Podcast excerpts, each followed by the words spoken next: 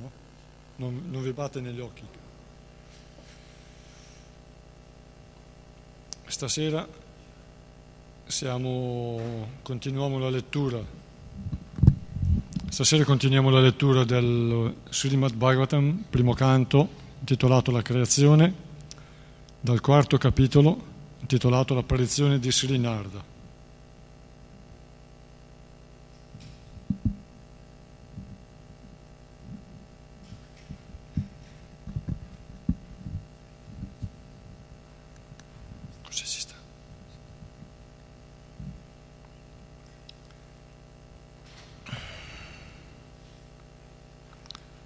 Facciamo un'invocazione.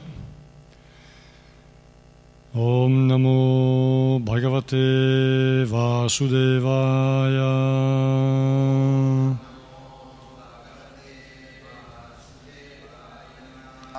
Om Namo Bhagavate Vasudevaya. Om Namo Bhagavate Vasudevaya. Om Namo Bhagavate Vasudevaya.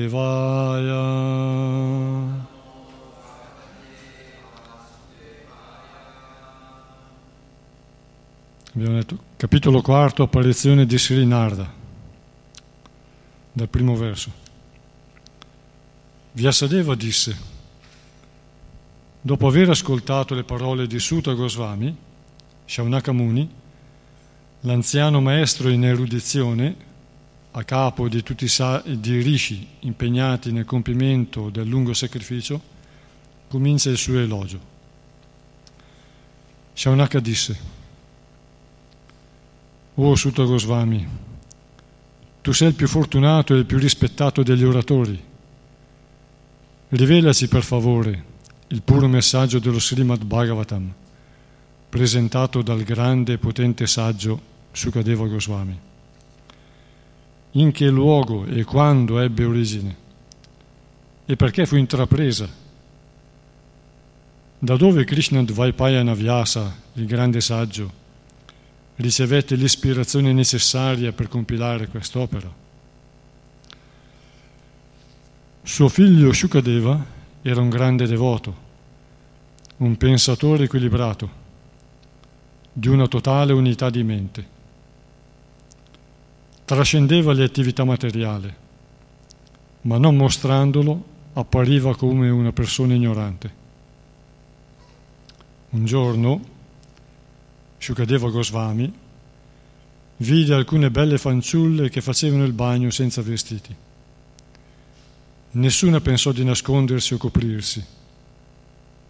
Non fu così quando sopraggiunge Sri Vyasadeva che seguiva suo figlio anche se egli non era svestito, le ragazze si coprirono coi loro abiti. Perché questi comportamenti diversi? chiese Vyasadeva. Le ragazze gli risposero che mentre suo figlio aveva una visione pura e non faceva distinzione tra maschile e femminile, lui vedeva tale differenza.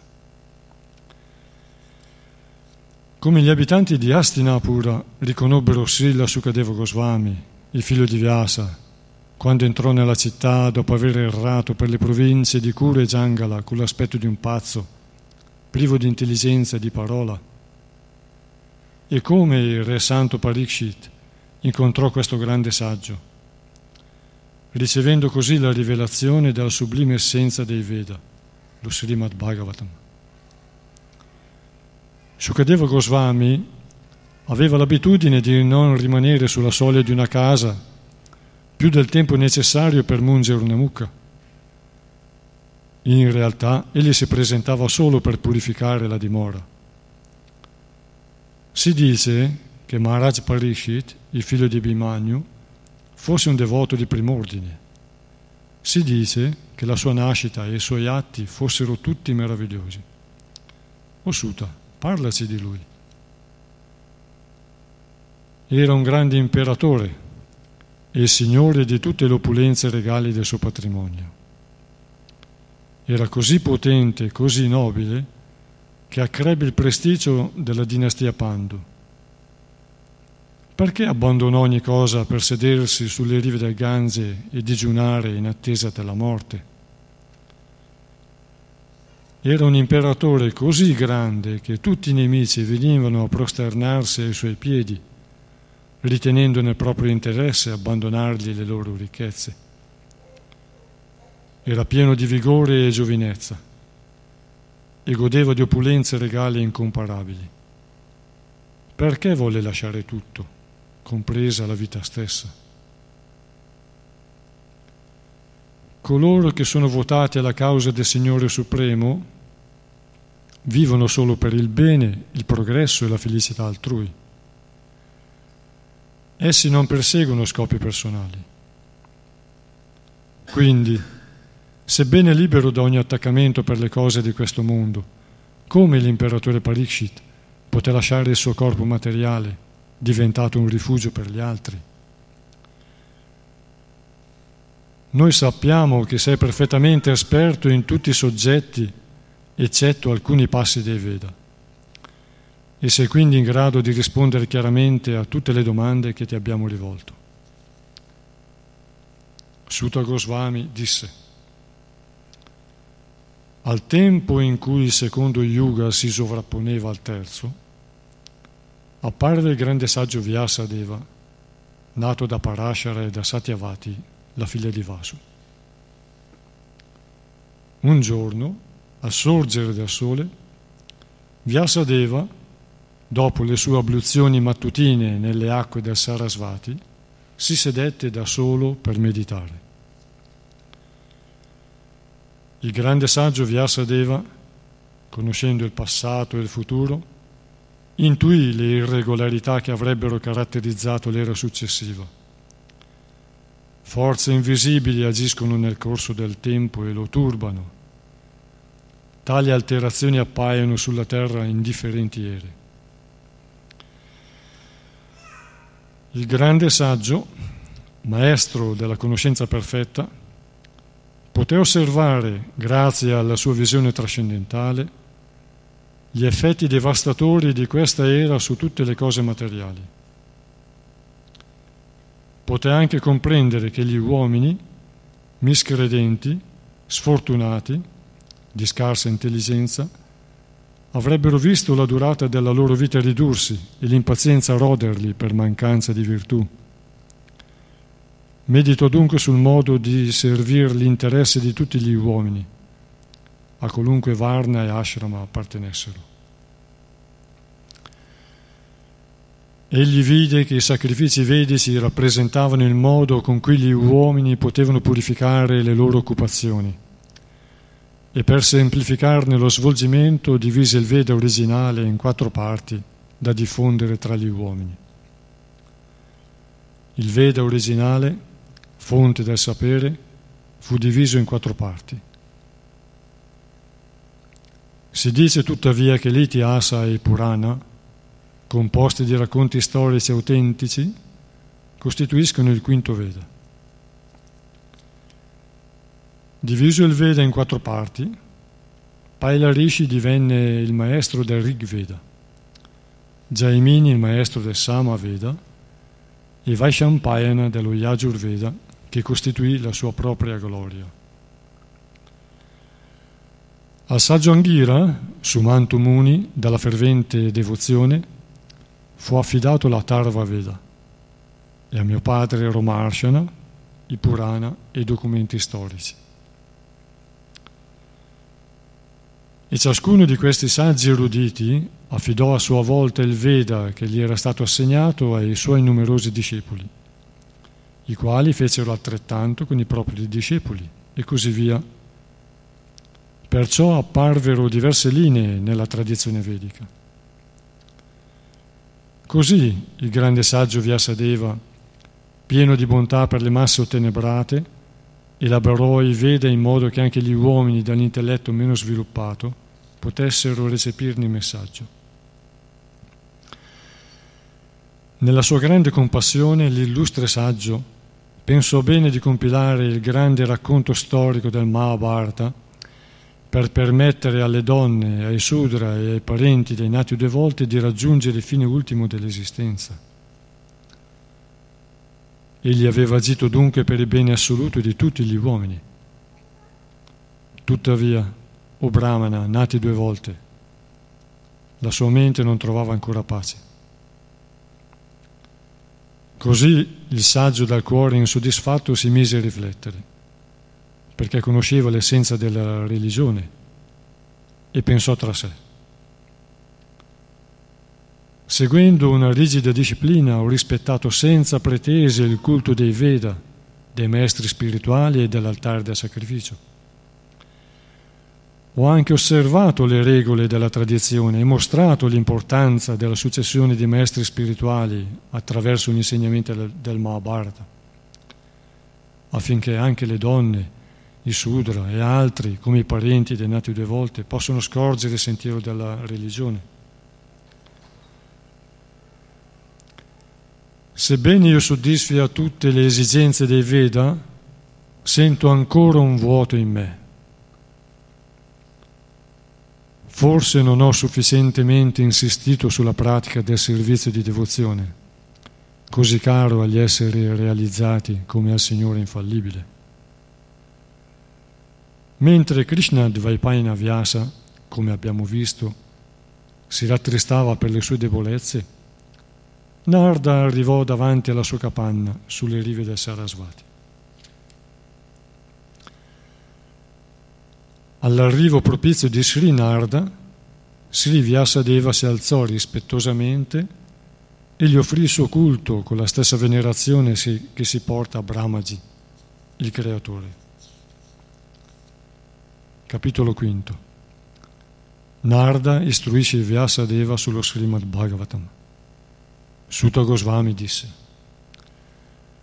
Allora il saggio tra gli esseri celesti, Narda, comodamente seduto, come sorridendo si rivolge al rishi tra i brahmana, Vedavyasa. Narada disse, O Vyasadeva, figlio di Parashara, sei soddisfatto nell'identificare il tuo vero sé col corpo e con la mente? Le tue domande approfondirono tutto, i tuoi studi furono completi e senza dubbio tu hai compilato una grande e meravigliosa opera, il Mahabharata, ricca di erudite spiegazioni vediche. Tu hai perfettamente sviluppato l'argomento del Brahman impersonale e della conoscenza che ne deriva. Perché, nonostante tutto, nobile personaggio, doverti, dovresti sentirti rattristato e incompleto. Sri Vyasadeva disse, tutto ciò che hai detto di me è perfettamente giusto, tuttavia rimango turbato. Ti chiedo dunque, qual è la causa della profonda della mia insoddisfazione, poiché tu possiedi una conoscenza illimitata essendo figlio di colui che è nato da sé, Brahma. O Maestro, tu conosci tutto ciò che è misterioso, perché adori colui che crea e distrugge il mondo materiale, colui che sostiene anche il mondo spirituale, l'originale persona divina, al di là delle tre influenze della natura materiale. Tua grazia ha il potere di viaggiare ovunque nei tre mondi, come il sole e come l'aria ha il potere di penetrare nel cuore di tutti gli esseri. In questo tu eguagli l'anima suprema onnipresente. Ti prego dunque di scoprire qual è stato il mio sbaglio. Sebbene io obbedisca a regole di disciplina e sia assorto nella trascendenza. Srinarda disse, tu non hai veramente descritto le glorie sublimi e pure del Signore Supremo.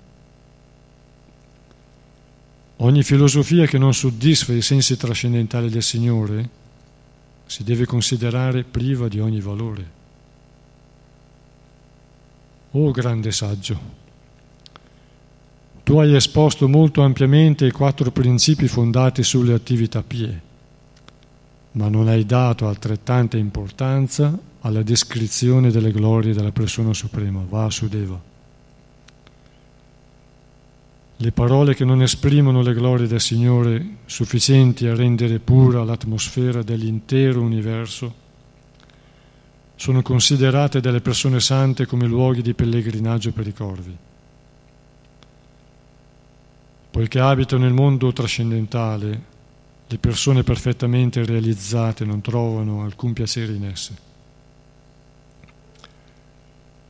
D'altra parte, le opere che descrivono le glorie trascendentali del nome, della fama, della forma e dei divertimenti del Signore Supremo e Infinito sono di ispirazione completamente spirituale. E le parole sublimi che riempiono le loro pagine sono destinate a rivoluzionare le abitudini empie delle civiltà deviate di questo mondo. Anche se la loro stesura presenta qualche irregolarità, queste scritture sono sempre ascoltate, cantate e accolte da tutti gli uomini puri che sono animati da una profonda onestà. Anche se libera da ogni rapporto con la materia, la conoscenza spirituale non presenta grande interesse se non comporta una certa comprensione del Signore infallibile. Quale può essere quindi il valore delle attività interessate, transitorie per natura e sempre fonti di sofferenza, se non sono rivolte al servizio del Signore? O oh, Vyasadeva, la tua visione è perfetta, la tua fama è pura fermo nei tuoi voti spirituali e nella veracità, tu puoi assorbirti in samadhi, nel ricordo dei divertimenti del Signore e liberare così gli uomini dalla schiavitù materiale. Tutto ciò che tu hai voluto descrivere e che non è direttamente legato al Signore avrà solo l'effetto di agitare, con forme e nomi vari, la mente degli uomini come il vento che porta via una barca senza approdo. Gli uomini sono naturalmente portati al piacere e in nome della religione tu li hai incoraggiati a soddisfare questa tendenza, atto piuttosto irragionevole e molto condannabile. Guidati dalle tue istruzioni, Essi crederanno di agire secondo la religione mentre si abbandonano al piacere dei sensi e non si preoccuperanno molto delle restrizioni. Il Signore Supremo è illimitato, ma sono un'anima molto esperta, distaccata dal piacere materiale e degna di realizzare questa verità spirituale. Così dovresti benedire con la tua grazia tutti coloro che a causa dei loro attaccamenti materiali non godono di un tale favore. Traccia per loro il sentiero della realizzazione spirituale, descrivendo le attività trascendentali del Signore Supremo. La persona che ha messo fine alle sue occupazioni materiali per impegnarsi nel servizio di devozione al Signore certamente non rischia l'insuccesso anche se può talvolta cadere mentre è ancora allo stadio iniziale. Invece chi non è devoto, anche se compie alla perfezione i suoi doveri materiali, non realizza alcun guadagno.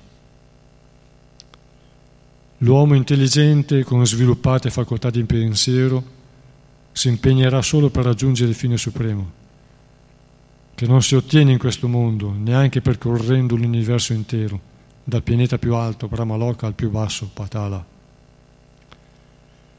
Quanto alla felicità propria del piacere dei sensi, si presenta da sé nel corso del tempo, come la miseria, che viene anche senza averla desiderata. Mio caro Vyasa, anche se per una ragione qualsiasi il devoto del Signore Sri Krishna può deviare, certamente non subisce, al contrario degli altri, lavoratori interessati e altri, l'influsso della, dell'esistenza materiale. Infatti, chi ha gustato una volta il nettare dei piedi di loto del Signore non può che ricordare quell'estasi sempre più. Il Signore Supremo, Dio, è Lui stesso questo universo. tuttavia si trova al di là di esso. Da lui soltanto proviene la manifestazione cosmica, in lui riposa e in lui si riassorbe dopo la distruzione. Ma tu, nobile anima, conosci bene tutti questi fatti, quindi te li ho solo riassunti brevemente. La tua visione è perfetta, o oh nobile saggio, e tu puoi conoscere da solo l'anima suprema, la persona divina, perché ne sei l'emanazione plenaria. Sebbene non nato, sei apparso sulla terra per il bene di tutti gli esseri. Descrivi dunque con più intensità i divertimenti trascendentali del Signore Supremo, Sri Krishna. Circoli di grandi eruditi sono giunti alla ferma conclusione che lo sviluppo della conoscenza attraverso l'austerità, lo studio dei Veda, i sacrifici, il canto di inni e la carità culmina nella trascendentale descrizione del Signore lodato da versi scelti. Ci fermiamo qui nella lettura dei versi del Bhagavatam e ora Leggiamo alcuni passi principali della spiegazione di Prabhupada che io ho riassunto e ho ricavato alcuni dei passaggi più facili da ricordare e più incisivi per quello che abbiamo ascoltato. Capitolo quarto. Parla Srila Vyasadeva. Nella spiegazione, Shri Prabhupada dice, ma in questa assemblea, dove lo Srimad Bhagavatam è trasmesso per la seconda volta, perché per la seconda volta?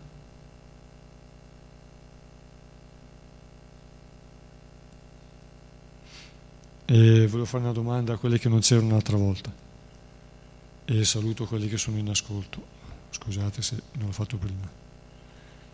Eh, lo Srimad Bhagavatam è scritto da Srila Vyasadeva.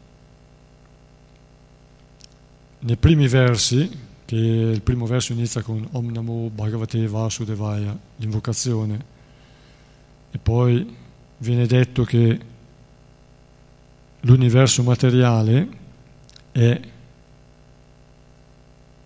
eh, non è reale, è come un sogno, ma appare reale e tangibile per la volontà del Signore Supremo, perfino ai grandi saggi, ai grandi pensatori e perfino agli esseri celesti, ai Deva. E volevo chiedere, nei primi versi chi è che parla? quelli che erano qui lo sanno già, però è bello anche fissare un po' di punti anche per quelli che non c'erano.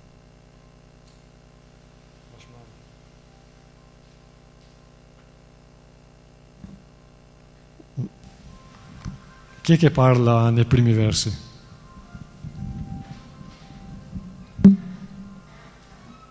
Janaveshwara.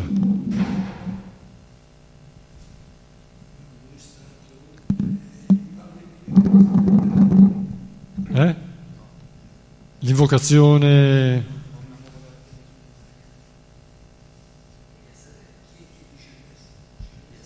Vyasadeva. Mm, perfetto. E poi, eh, perché noi l'abbiamo letto anche questa sera, quello, la risposta a quello che vorrei chiedere adesso, no? Vyasadeva, cioè a me che ho studiato il Bhagavad, che ho letto il Bhagavatam, l'ho studiato, ho cercato di studiarlo meglio che potevo, è venuto un dubbio una volta.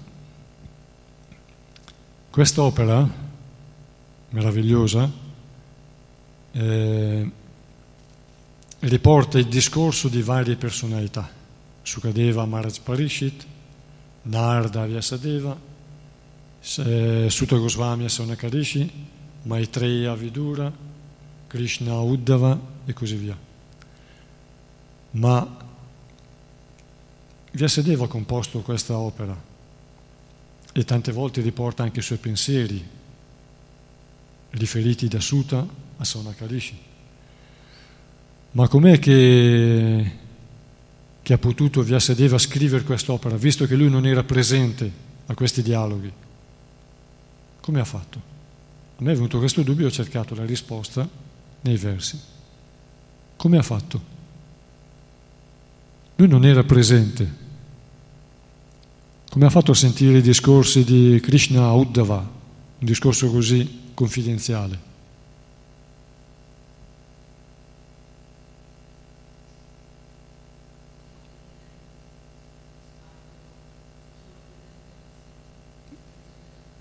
Perfetto. Sì, eh, infatti si chiama Trikalagya, quello che conosce il passato, presente e il futuro. No? Qui menziona tu che conosci il passato e il futuro, perché il presente passa subito, no? è già passato. E com'è che l'ha fatto? L'ha fatto in meditazione.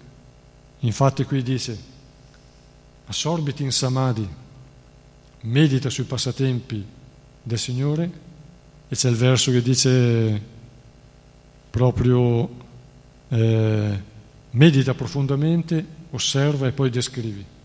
Quindi medita in samadhi, osservali e poi descrivi. Infatti lui, come altre, altre personalità, era in grado di vedere il passato, come Valmiki Muni.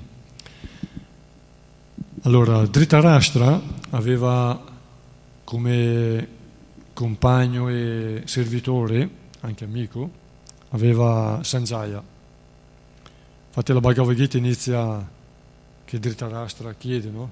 a Sanjaya cos'è successo sul, sul, campo di battaglia, perché Dhritarashtra era cieco e Sanjaya aveva la capacità di vedere lontano, la televisione, no? Si chiama proprio televisione, visione lontano. E quindi poteva dirgli quello che lui non poteva vedere con i suoi occhi. Quindi lui poteva vedere il momento a, a distanza. Valmiki invece vede il passato, vede i passatempi di Ramachandra. Vyasadeva invece è Trikalagya, vede il passato e anche il futuro. Infatti qui dice, prevedendo cosa sta succedendo, avendo la visione perfetta sa cosa sta succedendo, e poi comunque il dodicesimo canto ci sono le, le profezie e poi altre opere vedi che parlano di profezie per il Kali Yuga, no? Va bene? Andiamo avanti. Quindi c'è proprio un verso che indica come è stato fatto il Bhagavatam.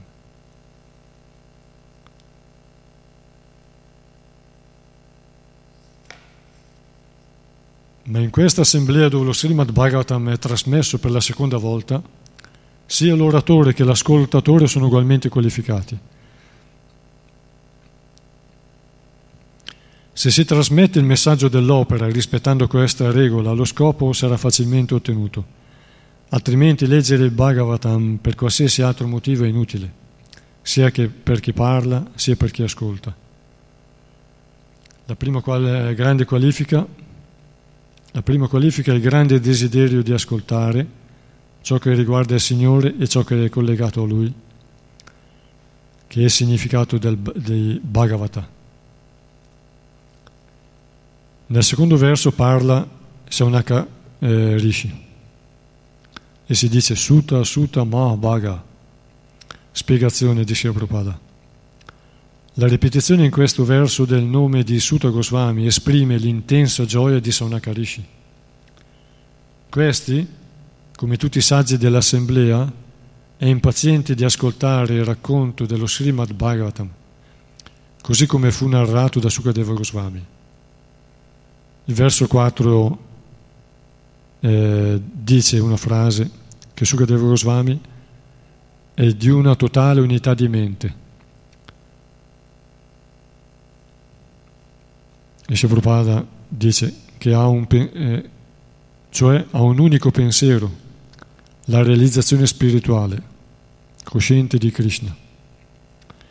Nel sesto verso la spiegazione Shri Prabhupada dice L'attuale città di Delhi si chiamava un tempo Hastinapura dal nome del suo fondatore, il re Hasti.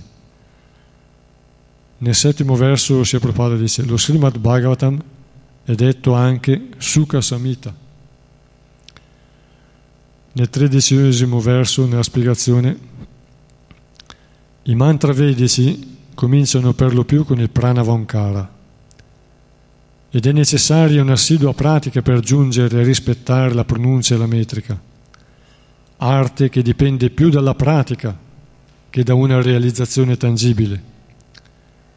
La vera realizzazione è più importante della ripetizione meccanica di vibrazioni sonore di cui è capace anche un pappagallo.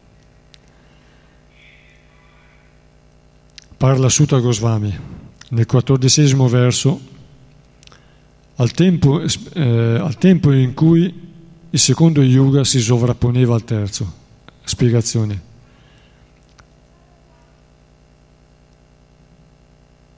I quattro yuga si susseguono in ordine cronologico, Satya, Dvapara, Treta e Kali.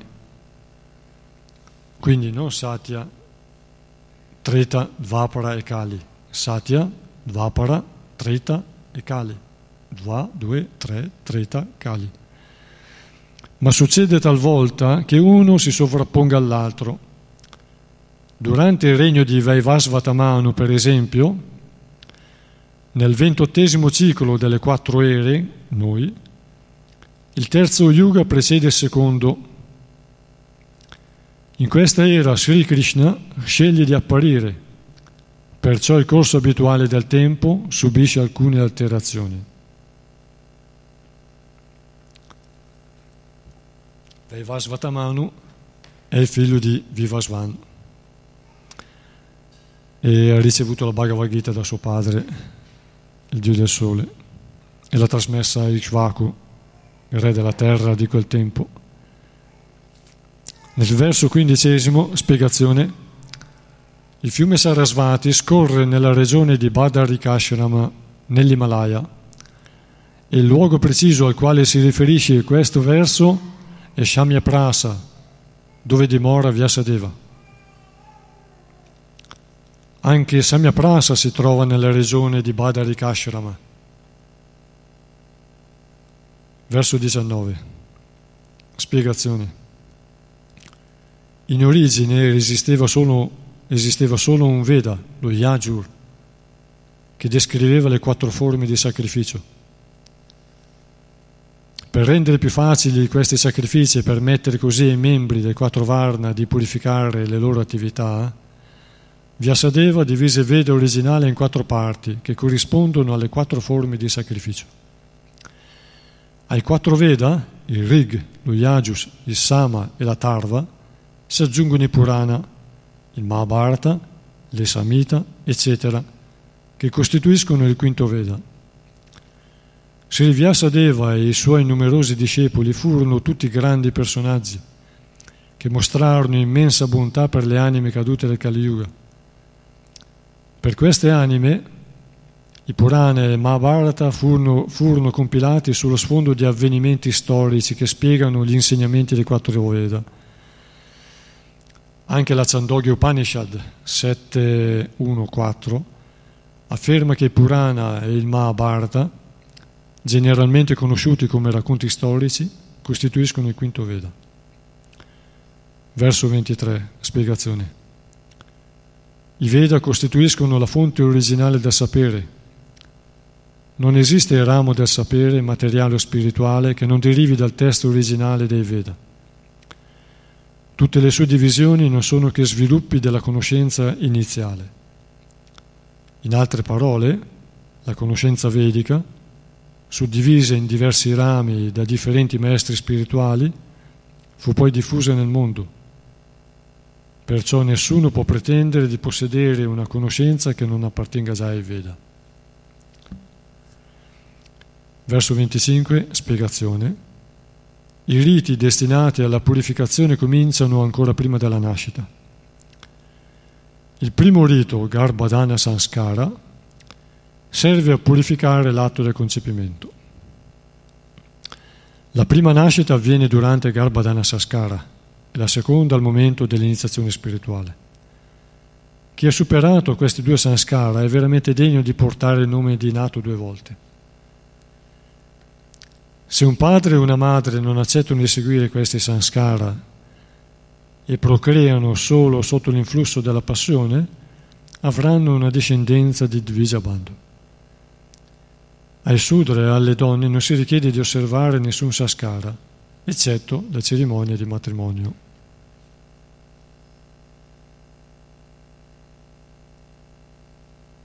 Donne, sudra, Dvijabandhu sono privi delle qualità per comprendere il fine spirituale dei Veda ed è per loro che fu compilato il Mahabharata e in esso fu inserita la Bhagavad Gita che riassume tutti i Veda.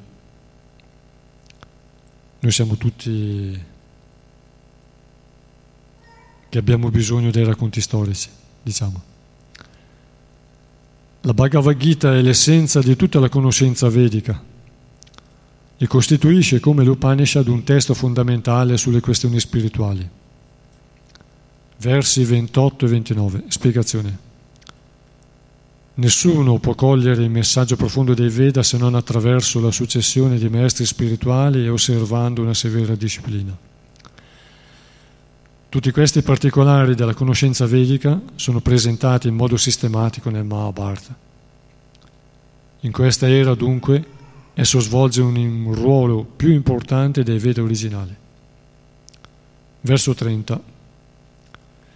Spiegazione. Le attività conformi alle istruzioni vediche purificano l'essere immerso nella materia, ma la perfezione ultima è altrove. E senza raggiungerla, l'essere vivente, per quanto dotato sia, non può situarsi nella sua posizione spirituale, che è il suo stato naturale. Srila Vyasadeva sembra averlo dimenticato e si sente insoddisfatto. Verso 31. Senza situarsi nella propria condizione naturale di servizio, di servizio al Signore, l'essere individuale, come anche il Signore stesso, non trova completa soddisfazione. Verso 32. È perfettamente spiegato in questo verso che tutto appare vuoto in assenza del trascendentale servizio d'amore offerto al Signore. Questo servizio trascendentale è sufficiente a offrire la completa soddisfazione. Senza fare sforzi nel campo dell'azione interessata o della speculazione filosofica empirica.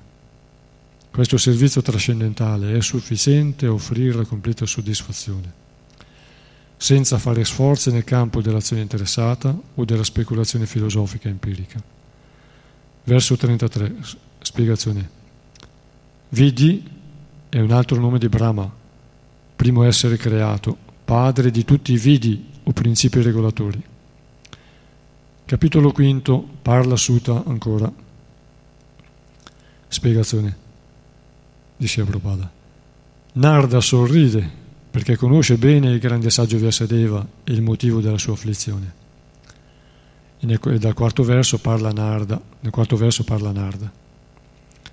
E nella spiegazione Prabhupada dice il Vedanta Sutra o Brahma Sutra, compilato da Sri Vyasadeva, approfondisce pienamente l'aspetto impersonale della verità assoluta e dell'eternità e le sue spiegazioni sono molto sagge. Io puntualizzo ogni tanto, parla Sutta, parla Narda, perché si vede i passaggi, no?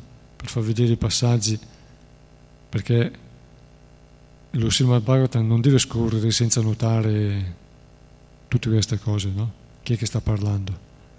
Perché dobbiamo anche visualizzare la personalità santa di Vyasadeva, di Narda, di Sutta, dei saggi, così capiamo anche le scene e diventa anche più bello addentrarsi nello studio. Nel quinto verso parla Vyasadeva e nella spiegazione si Prabhupada dice ogni conoscenza che viene diffusa in questo mondo si riferisce o al corpo o alla mente. Questa è la causa principale di ogni forma di infelicità. È dunque necessario avvicinare un maestro come Narada per mettere fine a ogni stato di depressione. Sesto verso, spiegazione.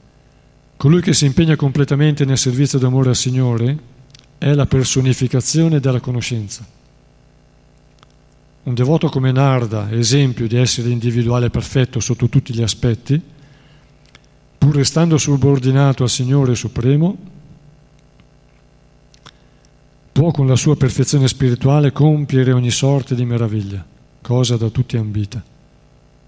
Un devoto come Narda, esempio di essere individuale perfetto sotto tutti gli aspetti, pur restando subordinato al Signore Supremo, importante, no? Quello dice, pur restando subordinato al Signore Supremo, può con la sua perfezione spirituale compiere ogni sorta di meraviglie, cosa da tutti ambita. Settimo verso. La realizzazione trascendentale, le attività pie, l'adorazione delle murti, la carità, la non violenza e lo studio delle scritture secondo severe regole di disciplina sono sempre di grande aiuto. Nell'ottavo verso parla Srinarde, nella spiegazione Prabhupada dice il Signore si è moltiplicato in innumerevoli esseri individuali per accettare il loro servizio d'amore e solo questo scambio può soddisfare sia il Signore sia gli esseri individuali, anche il Signore, che è Atmarama soddisfatto in sé. Verso 10, spiegazioni. Questi insegnamenti ci mostrano che senza praticare il servizio di devozione nessuno può trovare la vera soddisfazione, come conferma chiaramente anche la Bhagavad Gita.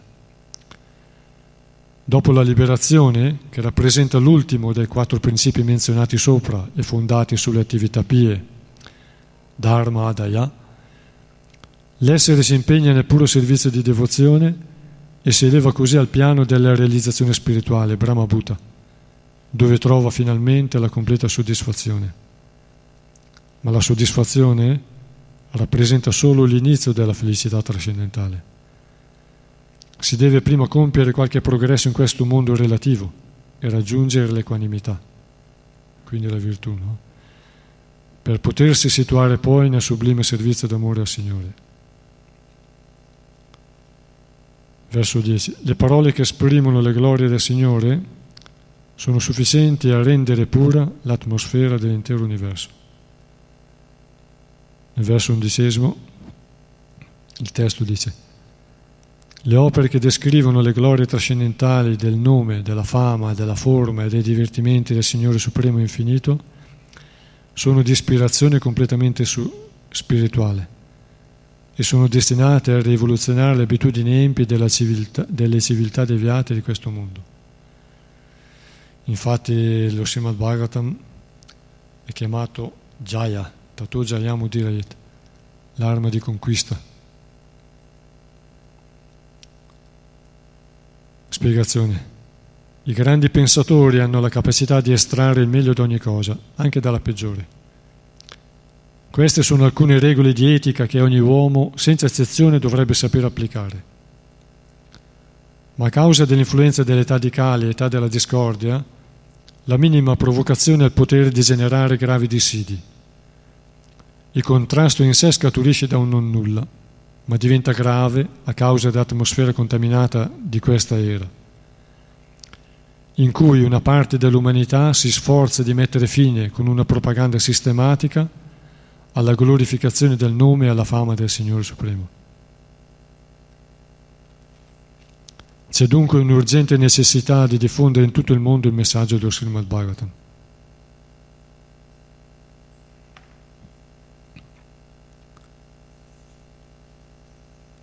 In queste condizioni, un'opera trascendentale come lo Srimad Bhagavatam non solo limiterà le attività della mente corrotta degli uomini, ma placherà anche la loro sete di leggere qualcosa di affascinante, come un uomo che soffre di tirizia non è attratto dai dolci, sebbene soltanto lo zucchero gli dia sollievo.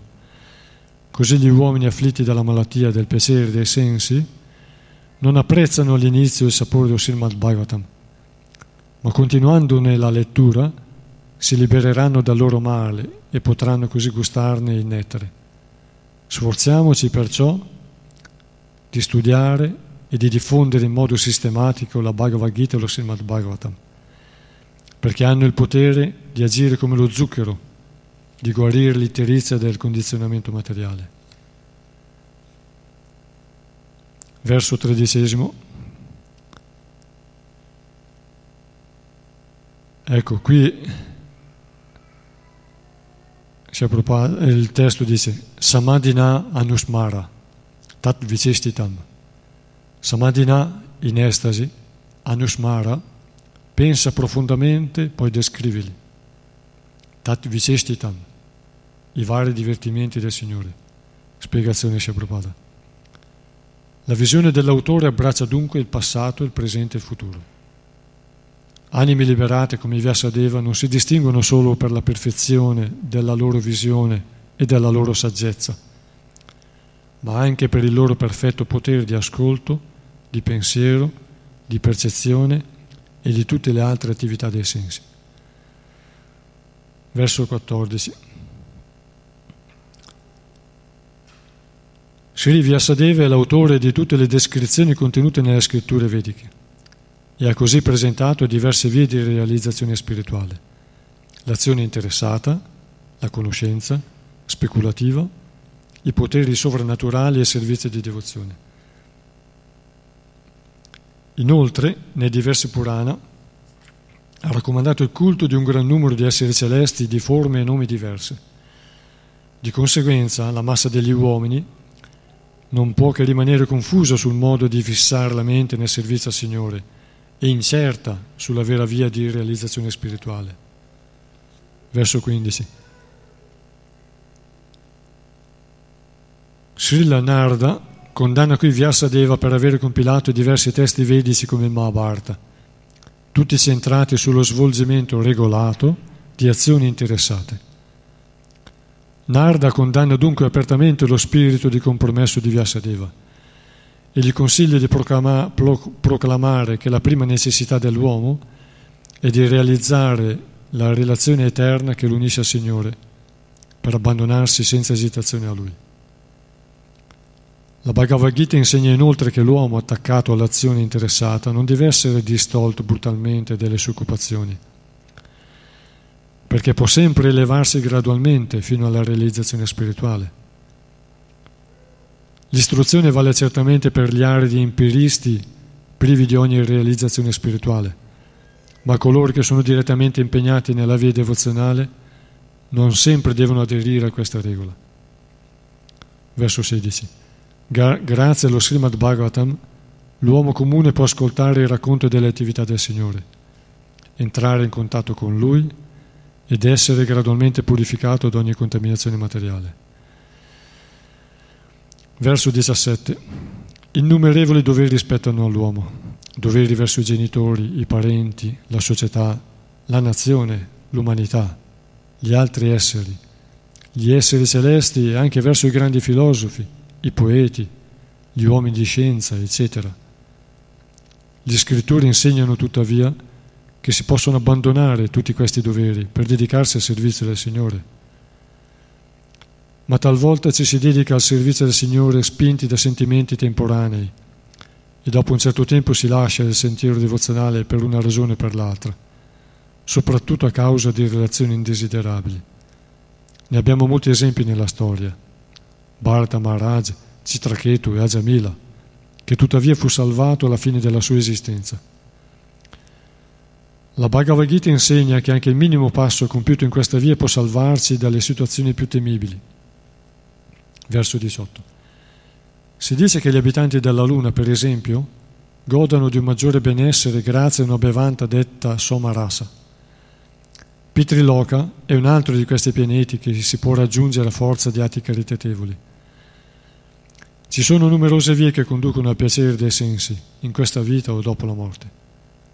Alcuni tentano di elevarsi fin lassù con mezzi meccanici, senza compiere atti virtuosi ma per le leggi dell'essere supremo ogni luogo è destinato a un certo tipo di esseri secondo le azioni compiute.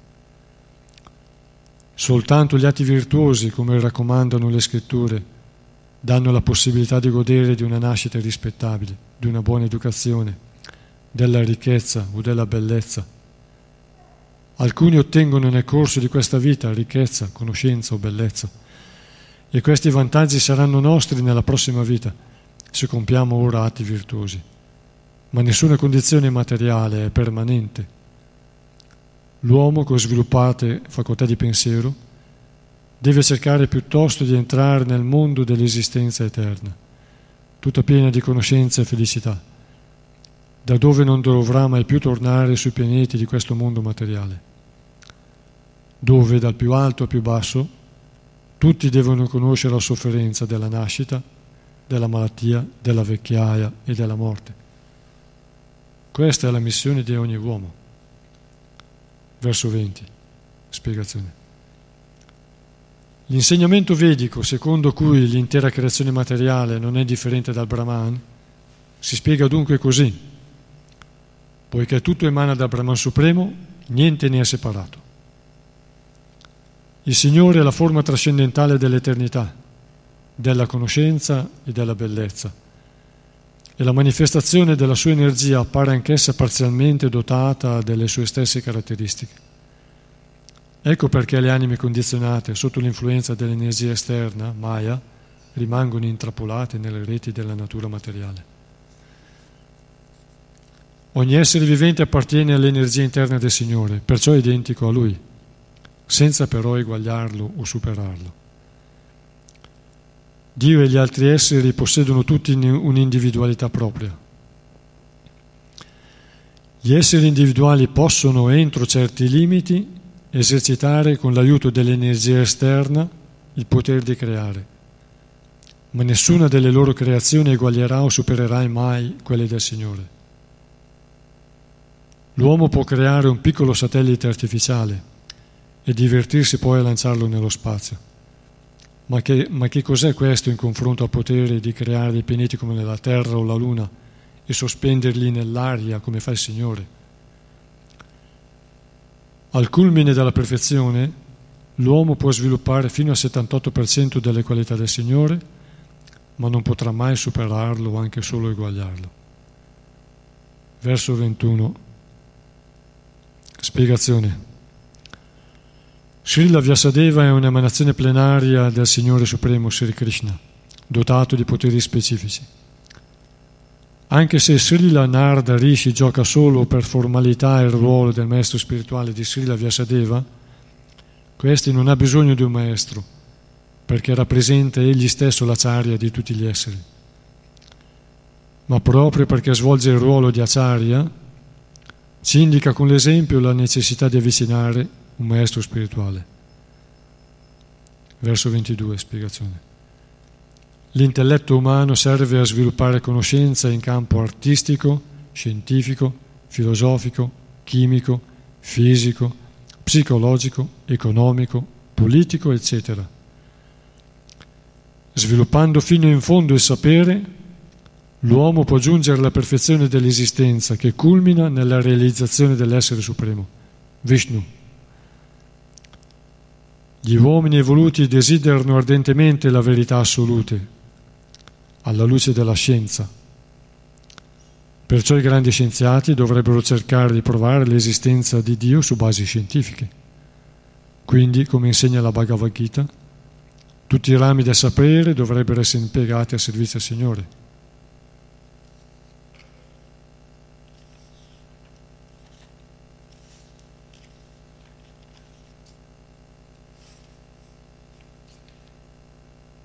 Verso 23, spiegazione. L'esempio della vita passata di Sri Narada Muni ci mostra chiaramente che il servizio offerto al Signore comincia col servizio reso ai suoi servitori autentici.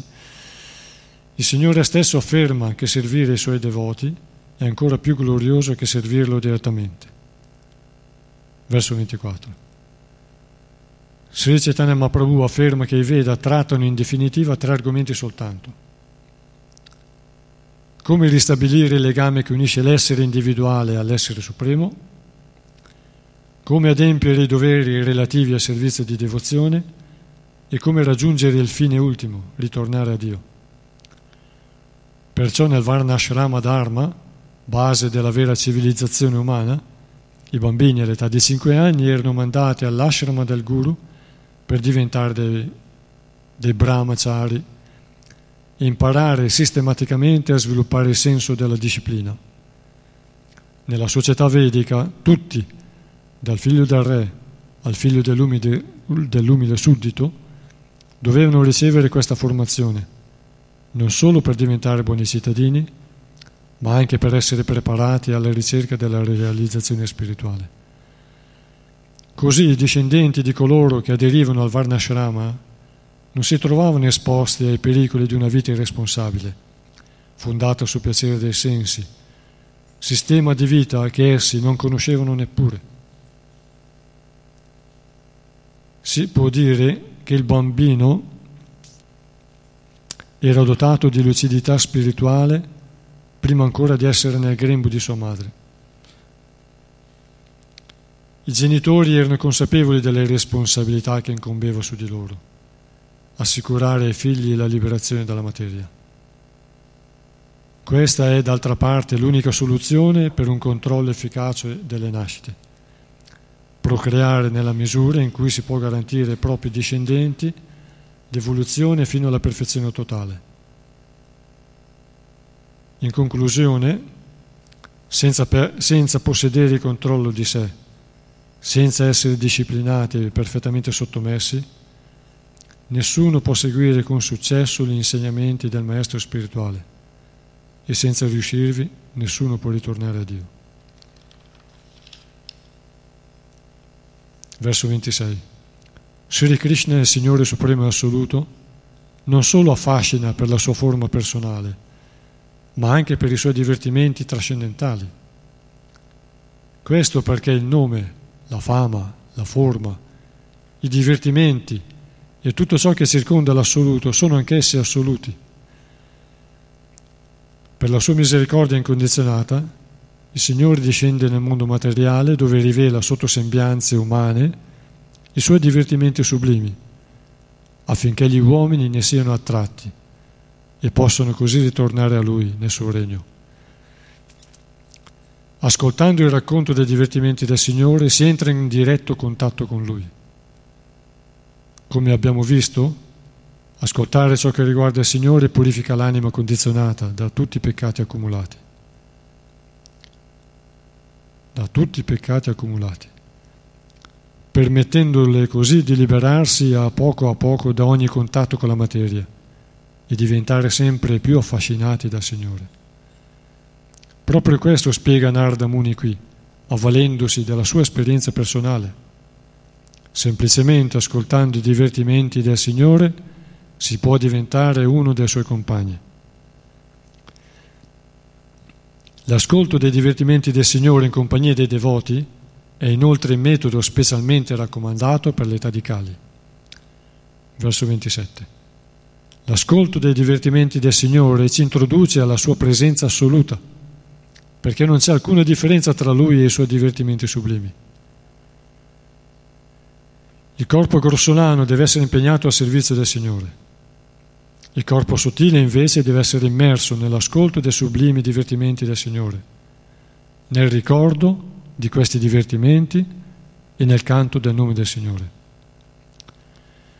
Per realizzare il carattere trascendentale di queste attività sublimi sono necessari numerosi anni di, servi- di esercizio nel servizio di devozione.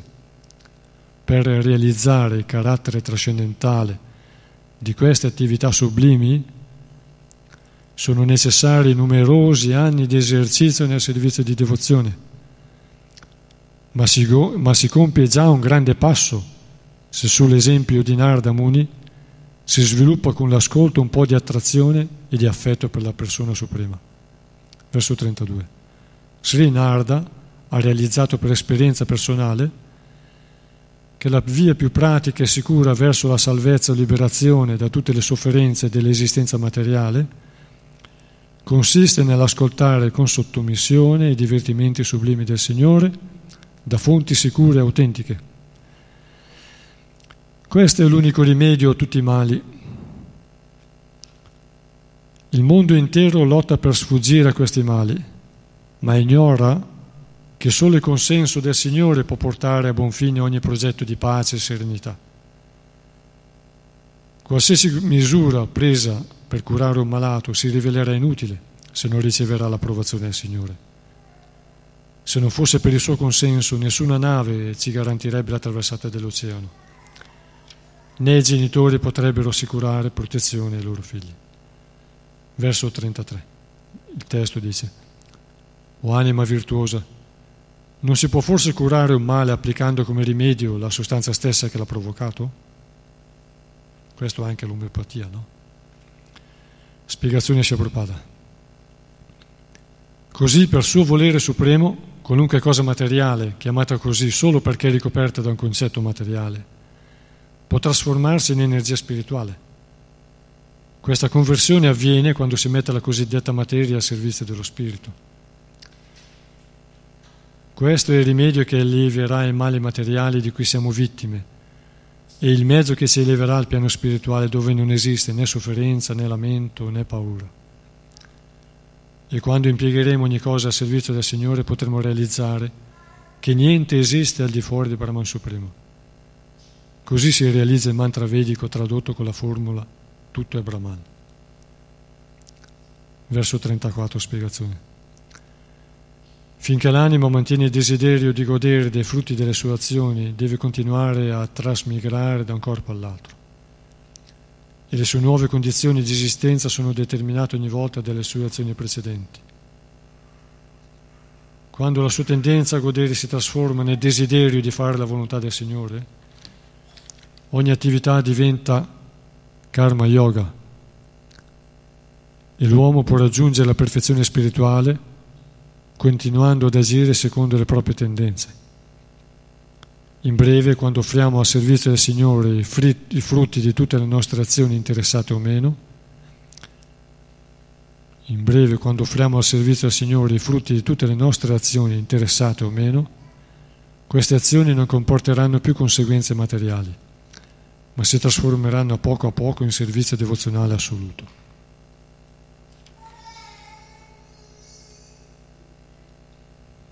Jai Srimad Bhagavatam Ki. Eh, sarebbe bello sentire un po' dei vostri commenti e approfondimenti.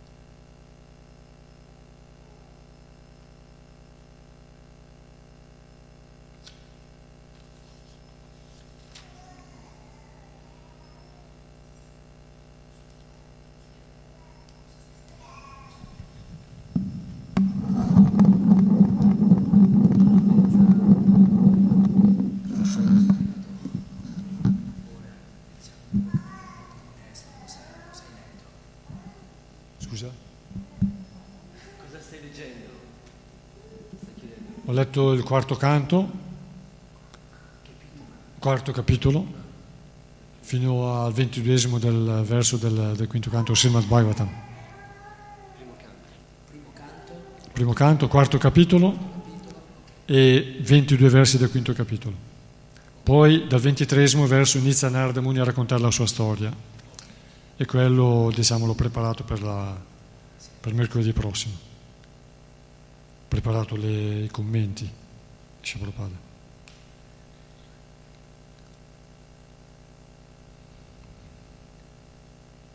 In che mano siamo noi adesso?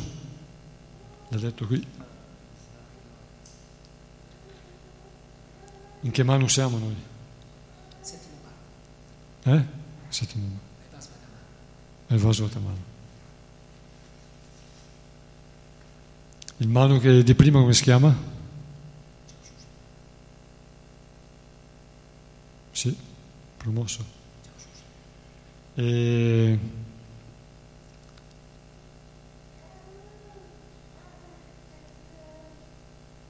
Vaivasvatamano è figlio di? Vaivasvatamano è figlio di?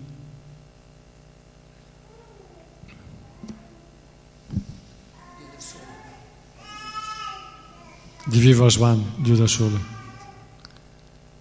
E ci sono 14 manu, no? In ogni giorno di Brahma. Il giorno di Brahma sono 4 miliardi di anni, quindi 14 manu sono circa 300 milioni di anni di regno, non di vita, di regno. E dicevamo l'altra volta, in una spiegazione Prabhupada dice che Manu regna su, la, la sua capitale di Manu si chiama Brahmavarta. E sembra che Brahmavarta sia a Kurukshetra. o che Kurukshetra sia Brahmavarta. E dice comunque Brahmavarta è anche su Brahmaloka. E dice che comunque esistono molti luoghi sulla terra che hanno nomi eh, con lo stesso nome esistono nelle, nei mondi superiori. E quindi comunque Manu non regna, non è nostra, diciamo nel nostro mondo, no? perché vive 300 milioni di anni, non regna per 300 milioni di anni, è a livello de, di abitanti di Brahmaloka, no? però non dice che è su Brahmaloka. Se Prabhupada dice in base alle scritture, Brahmavarta, secondo alcuni, alcuni passaggi delle scritture, dice è a Kurukshetra oppure Kurukshetra e Brahmavarta, anche Kurukshetra e Brahmavarta, perché questo sono, il potere di Krishna, potere di Dio, più grande architetto, che perché può fare tante cose insieme. Quindi noi abbiamo un corpo, ogni pianeta che noi vediamo non è buono per noi. Ci possono essere dei pianeti simili al nostro, ma noi abbiamo una forma umana precisa per vivere in questo mondo qui. Anche in questo mondo noi non vediamo tutto, non sentiamo tutto, non abbiamo accesso a tutte le realtà di questo mondo. Ad esempio gli yaksha non sono visibili a noi, però ai tempi vedici di Dhruva, chi è Dhruva? Figlio di Uttanapada, fratello di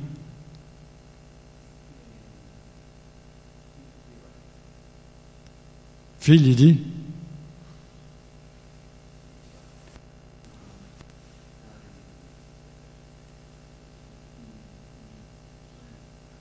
Svayam Bhuva Manu, il primo Manu, Svayam da sé, Bhuva, nato, nato da sé, come Brahma, figlio di Brahma.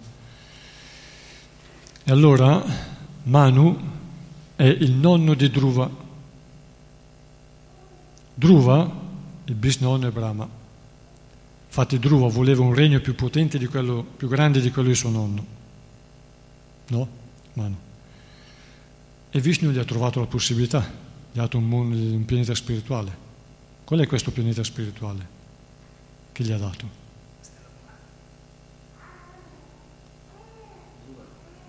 Bravissimo. Guarda, Deva Prasta è, è veramente uno studioso meritevole. Davvero, complimenti. La stella polare. La stella polare, sì? La stella polare no, è nel mondo materiale, ma è un pianeta spirituale.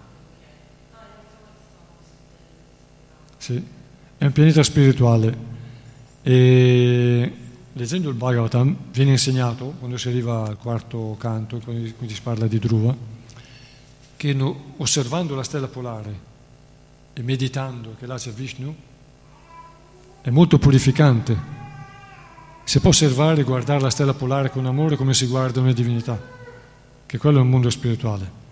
È un pianeta fisso, non si muove, rimane il segno del nord, è fisso e gli altri pianeti dei sette saggi e tutte le costellazioni dell'universo girano in senso orario intorno, tenendo come, come una coppia di buoi gira una macina tenendola alla sua destra.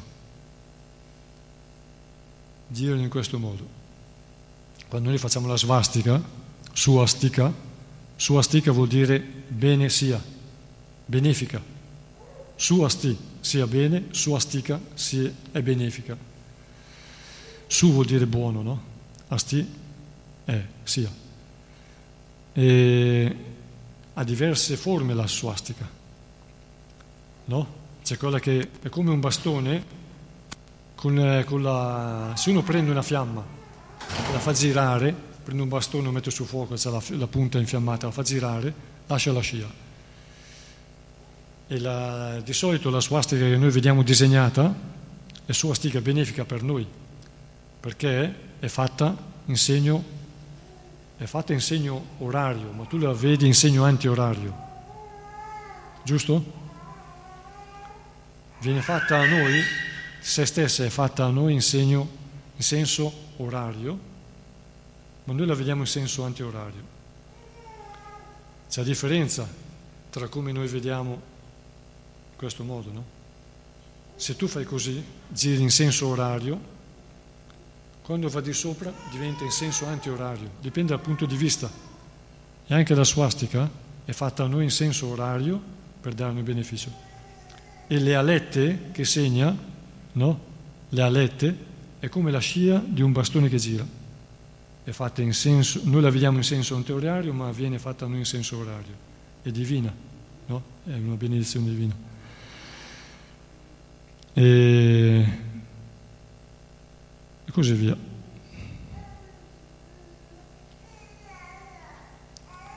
Eh,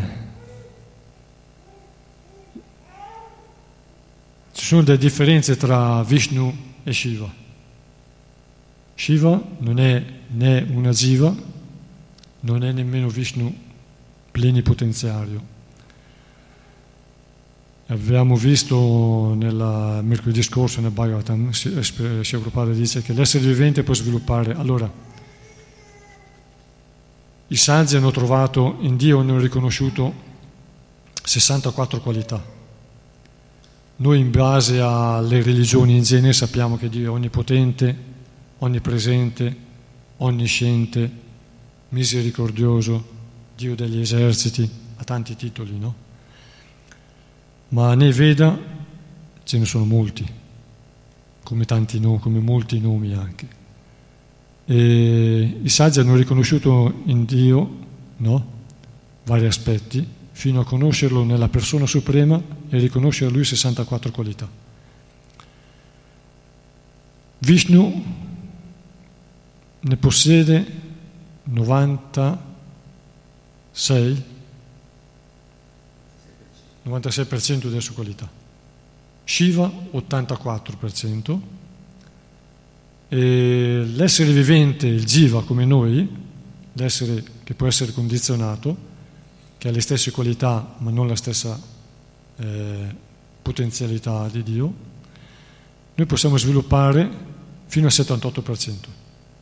E Brahma, infatti, l'essere perfetto, ha il 78% delle qualità di Dio. No? E Vishnu e Shiva hanno delle differenze. Ad esempio, sempre si vede nel Bhagavatam, nel Purana, anche in altri Purana, che intorno a, per rispetto intorno a Krishna, intorno alla divinità, intorno a, a Vishnu, si gira intorno in senso orario.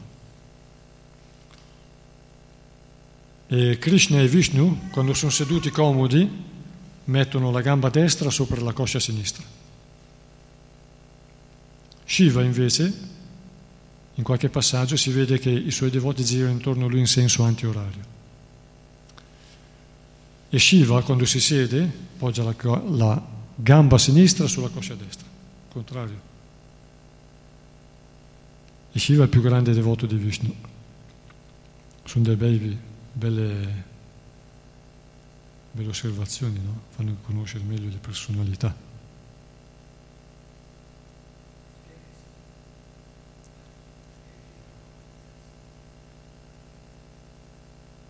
Perché gira in senso antiorario, a lui piace così. E anche la sua abitudine, no? Mette la gamba sinistra sulla destra, è la sua abitudine. E anche è difficile comprendere Shiva, no? È difficile comprendere Shiva, non solo perché è profondo, ma perché ha una personalità particolare, no? Qualche volta è stato, ha fatto degli errori anche, no? ma è stato anche un po' antagonista di Vishnu no? qualche volta per servire i suoi devoti. Perché anche lui non è un essere perfetto come Vishnu. Solo Vishnu non sbaglia mai, no? Vishnu e Krishna, loro non sbagliano mai. E anche per questo che che Shiva è devoto di Vishnu. Qualche volta è stato salvato da, da Vishnu, come quella volta che ha dato la benedizione a un suo devoto, che poteva, questo devoto poteva, toccando la testa di qualcuno, fargli scoppiare, no? Vrikasura. E allora, subito, lui si è fatto prendere dalla, da, diciamo, dall'orgoglio, dal senso di, pot- di, potenza e voleva andare a toccare la testa di Shiva per vedere se era vero, se, se gli aveva dato veramente il bene, no? E Shiva ha rischiato di farsi, di, di farsi scoppiare la testa, no? Probabilmente Shiva è capace anche di neutralizzare, però per un passatempo di, di Vishnu è scappato. E Vrikasura si divertiva a rincorrerlo finché è apparso un brahmachari. Vishnu ha preso la forma di un brahmachari e gli ha detto un brahmachari, un ragazzo, no? Un ragazzo eh, nell'ordine del celibato rinunciante, un giovane che dà fiducia a un ragazzino, no? E gli ha detto, vabbè, ma tu credi che lui ti ha dato un, un bene così potente? Ma se è vero perché non provi su di te? Può darsi che ti abbia preso in giro, no? che non funzioni. E lui prova e si è fatto scoppiare la testa. Vishnu l'ha salvato. Quindi anche Shiva qualche volta c'ha bisogno dell'intervento di Vishnu. Solo Vishnu è perfetto. Infatti Shiva non c'è nel mondo spirituale. È una jiva per ogni universo c'è, c'è uno Shiva diverso. Ogni creazione c'è uno Shiva diverso.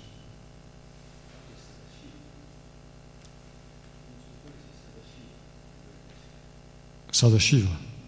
Advaita Acharya, oggi è l'apparizione di Advaita.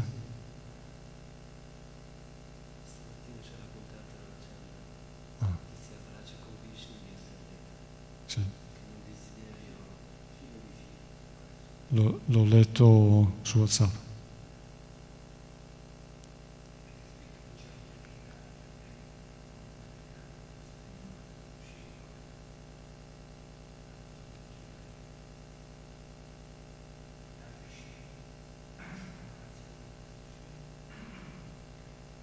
Interessante. Bello, grazie.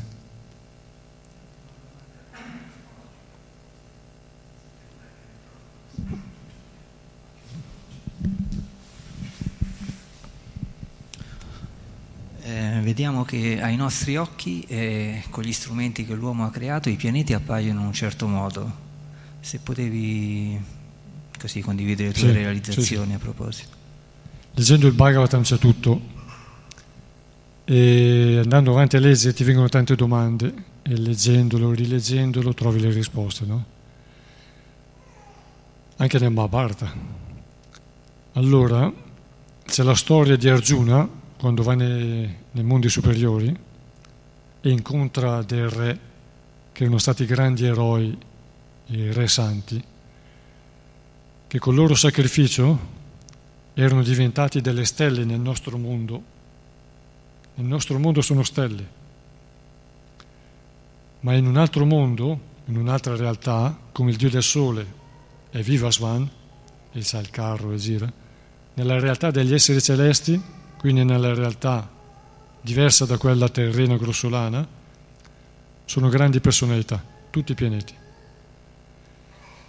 Anche i fiumi sono personalità e come dicevo prima, noi vediamo questi pianeti che non sono adatti a noi. Possiamo andare, restare un po', prendere precauzioni per stare lì, ma poi non, non siamo fatti per vivere lì senza precauzioni eh, in quell'atmosfera. E se Prabhupada lo dice qui stasera, no? E per andare lì bisogna avere delle attività, delle attività che permettono di andare in quei mondi. Noi qui abbiamo dei sensi per svolgere le funzioni della forma umana. Non possiamo vedere tutto, non possiamo vedere gli yaksha, i guyaka, gli asura, i bhuta, non possiamo vedere gandharva, non possiamo vedere, a meno che loro vengano nella nostra dimensione per un po', si manifestino nella nostra dimensione. Nel Mahabharata c'è la storia di uno yaksha che aveva preso la forma di, di un airone vicino a un lago. Quando i Pandava sono usciti dalla foresta erano assetati, perché nella foresta non si trova l'acqua dappertutto, erano in esilio, sono arrivati sulla riva di questo lago e volevano bere. E questo Yaksha gli ha detto, aspetta tu prima di bere, prima rispondi a questa domanda. Se non rispondi a questa domanda se tu bevi morirai. Qual è la cosa che tutti vedono e nessuno, e nessuno riesce ad accettare e a capire. E allora non riescono a, ci penso un po', non riescono e si mettono a bere e muoiono. E arriva Yudhishthira, arriva il secondo fratello, il terzo, il quarto, e arriva Yudhishthira per ultimo, e lo Yaksha fa questa domanda nel corpo di Airone, e, dice, e lui dice, la cosa che tutti vedono e nessuno, riescono, e nessuno riesce a, a, realizzare, a capire, è che tutti muoiono e nessuno pensa anch'io morirò. Tutti muoiono, noi vediamo questi qui sono morti, i miei fratelli, ma anch'io penso, ma io no. Come dire, tutti moriamo, forse anch'io. E lo yaksha eh, sono esseri invisibili, noi diciamo spettrali perché non li possiamo vedere, loro possono prendere la forma di animali, infatti nella cultura cristiana, ma anche nella cultura pagana di prima, c'era, nella cultura cristiana c'è nelle stalle, una volta c'era l'immagine di Sant'Antonio, col maiale, la mucca, no? Perché gli yaksha sono i folletti e questi possono prendere la forma di animali. Una volta raccontavano i nostri vecchi, che c'erano nella Lombardia c'erano le paure, si chiamavano le paure, in dialetto si dicevano in, italiano le paure. Vuol dire che certe volte gli animali parlavano, parlavano, facevano cose strane, facevano cose eh, strane. E loro dicevano c'era dentro il diavolo. Allora Sant'Antonio era fatto per proteggere gli animali da queste entità queste entità sono gli yaksha. In tutte le culture si trova, culture islamiche, dappertutto, culture pagane. E i folletti, gli yaksha, sono coloro che sono invisibili ma sono in grado di prendere il corpo di un animale e influenzarlo a fare delle cose. Ci sono yaksha dispettosi e yaksha più saggi, no? Così come esistono i naga che, che sono malefici e, su, e ci sono i naga più evoluti che partecipano con Indra, che vanno da, dalle divinità, che vanno a vedere Krishna quando sta chiudendo i suoi passatempi e così via. E anche nelle culture nordiche antiche si riporta della storia, delle storie di guerrieri che poi diventano stelle. Loro credevano veramente di diventare stelle. E questo è reale perché c'è anche nei Veda. Quindi nella dimensione degli esseri celesti eh, sono, sono, personalità e Arjuna quando va su, quando va in questi mondi, ha la grazia di Krishna di passare in queste dimensioni per incontrare Indra e così via, e incontra questi, questi re che gli raccontano la sua storia nel Mahabharata, raccontano le loro storie. E anche quando Krishna nel decimo canto salta giù da una montagna di 42, di 42 km, 42.000 metri, 42 km, noi non la vediamo più, perché vivevano mille anni, sono gli, aerei passano, quei mondi noi non li vediamo più perché l'atmosfera diventa più densa. Il Bhagavatam parla della manifestazione cosmica. Manifestazione cosmica, il monte Sumeru, con le cime con eh, questi alberi sono alti chilometri, non è la dimensione terrena, non è la dimensione che possiamo percepire noi, è la dimensione degli esseri celesti. Jambudvipa, o Plakshadvipa, Kimpurusha, Varsha e così via, sono delle regioni celesti che hanno dei corrispondenti sulla terra, come diceva prima Brahmavarta. Hanno dei corrispondenti sulla terra, ma noi non abbiamo accesso a quella, a quella dimensione lì risponderà solo con l'attività PIE.